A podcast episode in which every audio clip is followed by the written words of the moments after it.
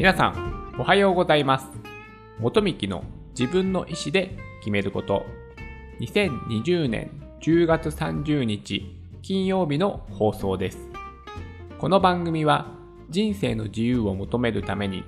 まず自分の意思で選択して物事を選ぶことで、豊かで楽しく毎日を過ごすことができるきっかけとなればという番組です。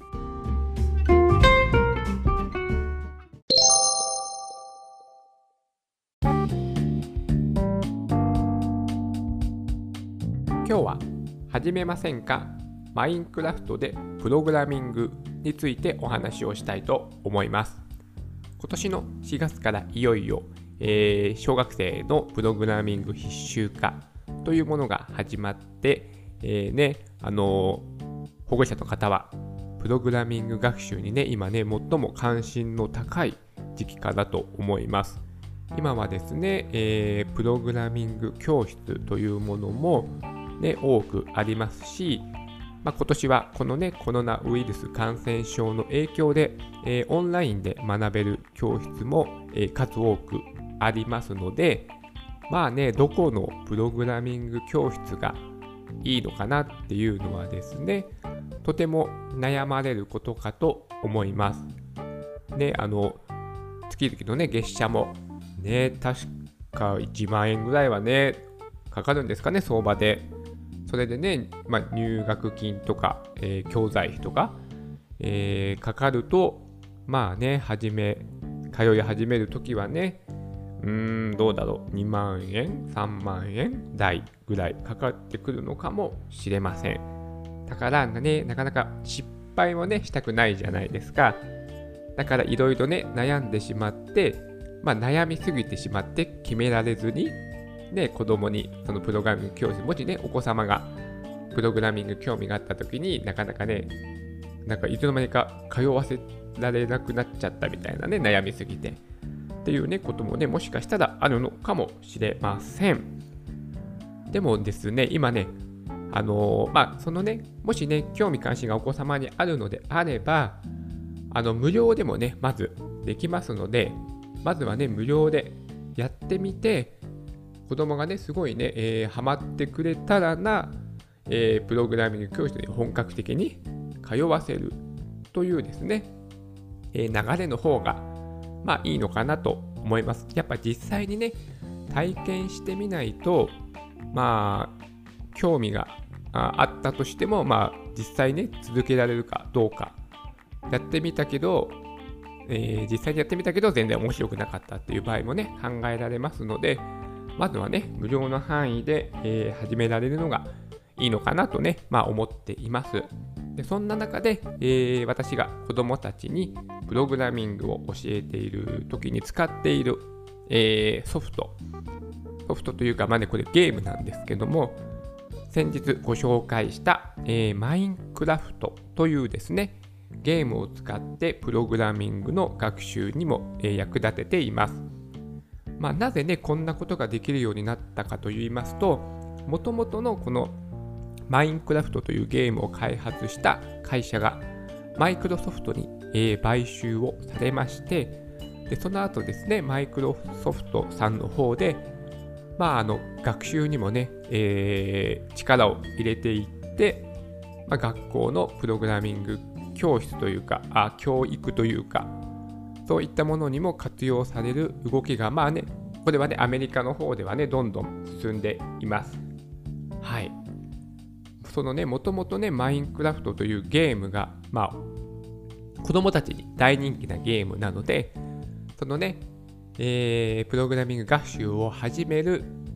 えーきっかけとしてはね、とてもね、いいソフトではないかとね、思います。ただ単純に、えーま、ゲームとしての楽しさを子供たちは知っているので、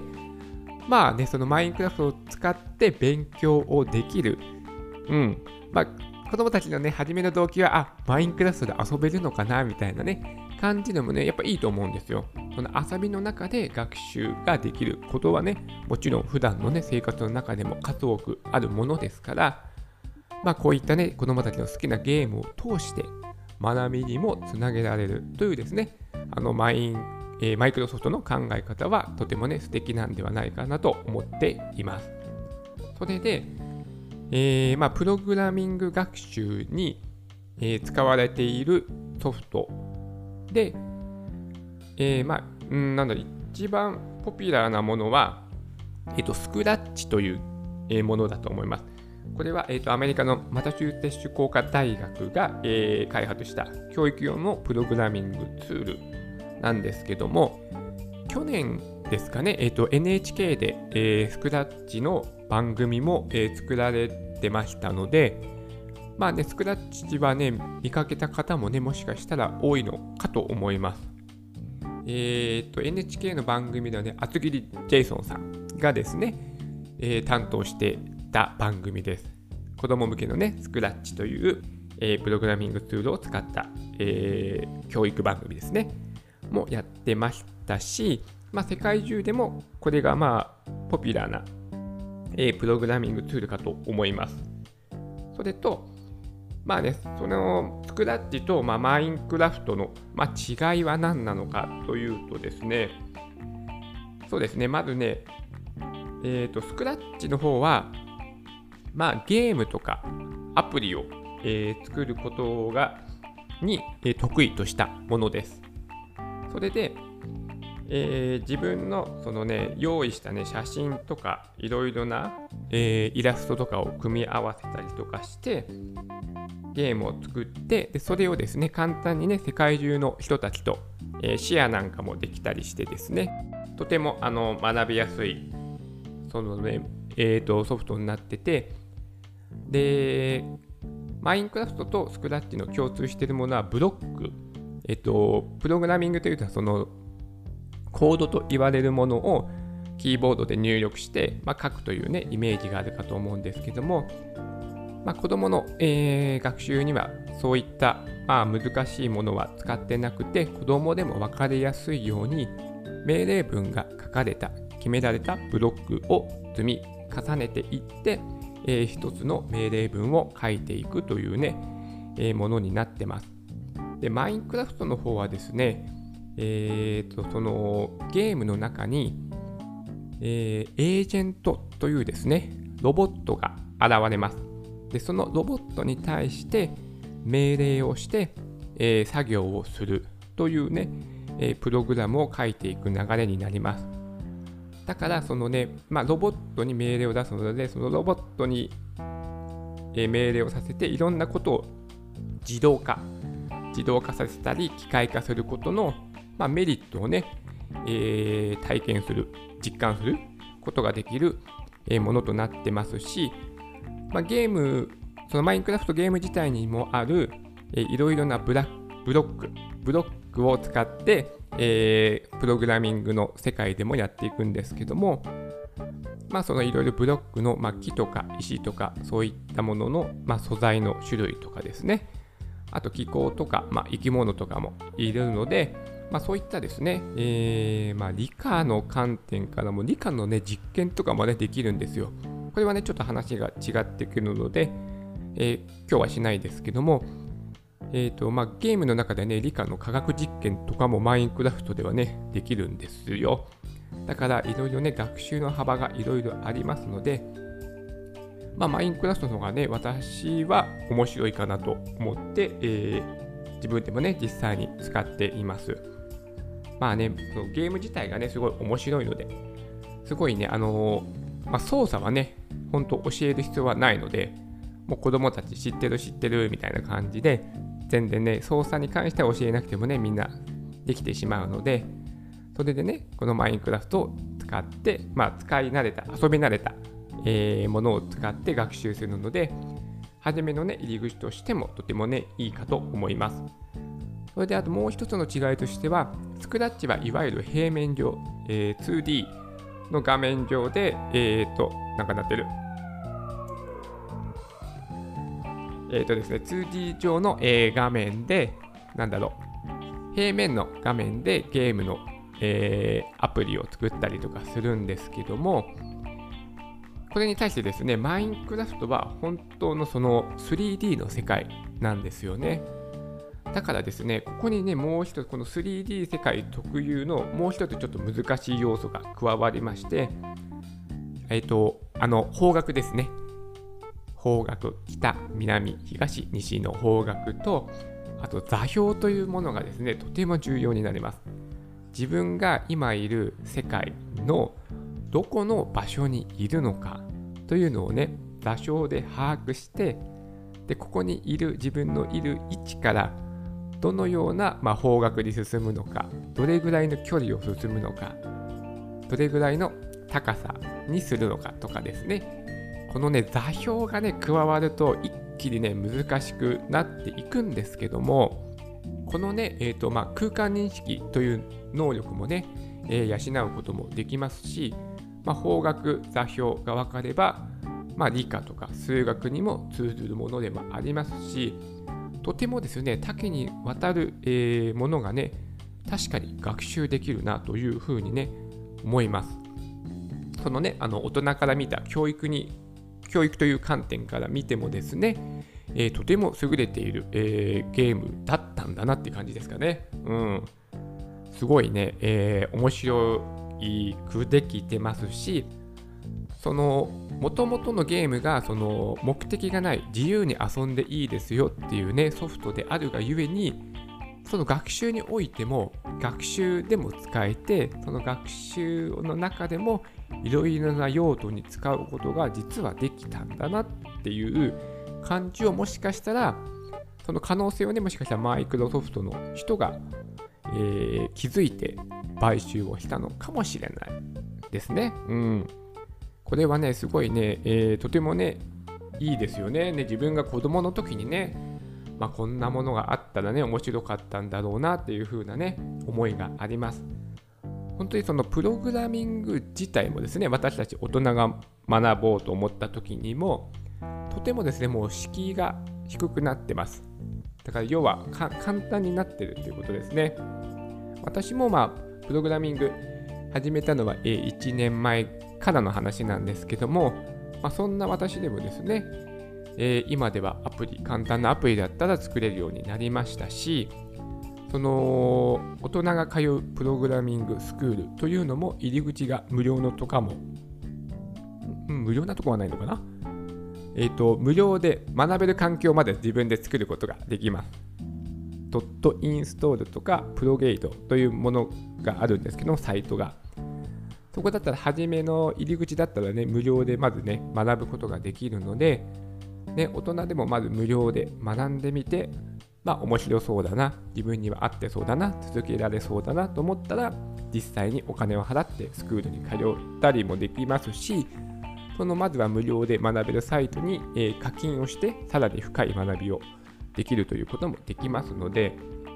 えーね、まずはね、やっぱ無料でできますので、それでね、まずはね、自分で体験をね、してみないと何事も分かりませんので、大人も子供も一回ですね、体験して、ぜひね、プログラミングの世界に来てほしいなと思います。はい。そう、本当ね、面白いんですよ。マインクラフト自体のゲームが面白いので、マインクラフトっていろいろそのね、レゴのブロックのようなね、ゲームだっていうものことをね、あの、昨日お話ししましたけども、そのいろいろね、えー、とまずはね、自分のね、家とかをね、作っていくんですよ。だからそのね、建築とかもいろいろね、えー、していってこのもマインクラフトの楽しさの一つなんですけどもその一つのね家を作るのに、えー、まあ、素材を集めたりとかしてで自分でそのブロックを組み上げていったりして結構ね時間がかかるものなんです。だけどそれをそのね、まあ、エージェントというものに、えー、プログラミングを組んで、え命令を出せばねもう自動で、えお家が建てられるとかですね。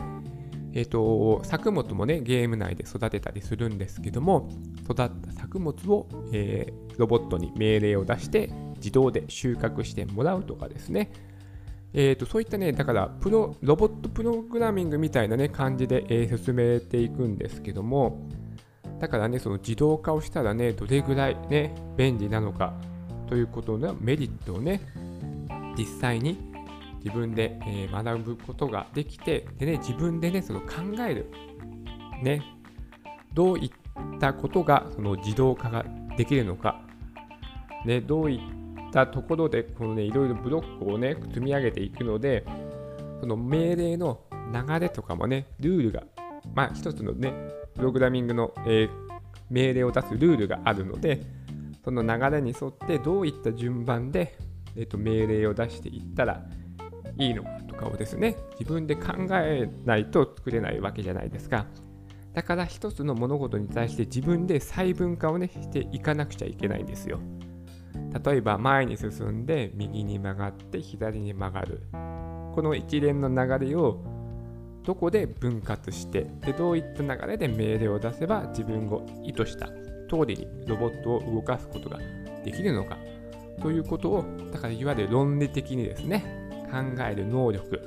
問題を細分化する能力というものも、えー、身につくことができますので、まあ、そういったね教育の、え、観点からね、まあ、ちょっと難しく分析をするとそういったことも学べますので、ぜひね、やっていただきたい。マインクラフト。だから、ま、遊びながらね、本当ね、自然とね、学んでいけてしまうんですね。今ちょっと難しく考えてみましたけども、ただ単にね、本当自由に遊んで、えー、遊ぶ中で本当にね、プログラミング的、えー、思考能力とね、言うんですっけね、確か。そういったものをね、自然と学ぶことができる素敵なソフトですので、ぜひね、えー、まずはね、無料で、あの、マインクラフトのゲームソフトはお金がかかりますけども、えっと、マインクラフトでプログラミングを始めるときは、えー、メイクコードというですね、ソフトをダウンロードしないといけないんですけども、これはですね、えーと、マインクラフトじゃなくて、マイクロソフトが無償で提供していますので、マインクラフトのゲームを購入するだけで、プログラミングを学習できる環境を整えることができますので、ぜひですね、え、ー、と、こちらね、そう、親子でもできますので、ぜひね、親子でも一緒にプログラミングを学んで、まあ、楽しいですね。まあ、週末とかを過ごしていただければと思って、えー、まあ、今日はですね、プログラミングで、えー、マイクロマインクラフトでプログラミングを始めてみませんかというね、お話をさせていただきました。それでは今日も素敵な一日になりますように。